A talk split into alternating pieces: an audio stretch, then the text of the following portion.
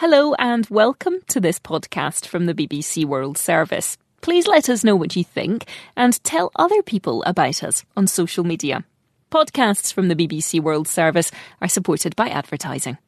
Welcome to the English We Speak with me, Beth. And me, Jiaying.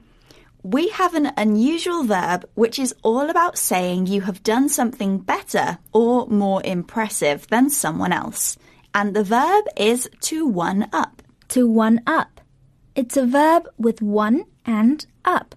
How do we use it, Beth? Well, you like singing, don't you, Jiaying? Have you ever sung in front of an audience? I have. I sang at my friend's wedding. There were about a hundred people. Wow, that is actually quite impressive. But I can one up you. I sang on a stage last year in front of a thousand people. Okay, that is a lot. But I can one up you on something else. I ran a half marathon last year. Hmm, impressive. But I can one up you. I ran a full marathon last week. Let's hear some more examples. Mike is always trying to one up me. He's such a show off. The striker one upped the goalkeeper with that last penalty. They were trying to one up each other over who could cook best.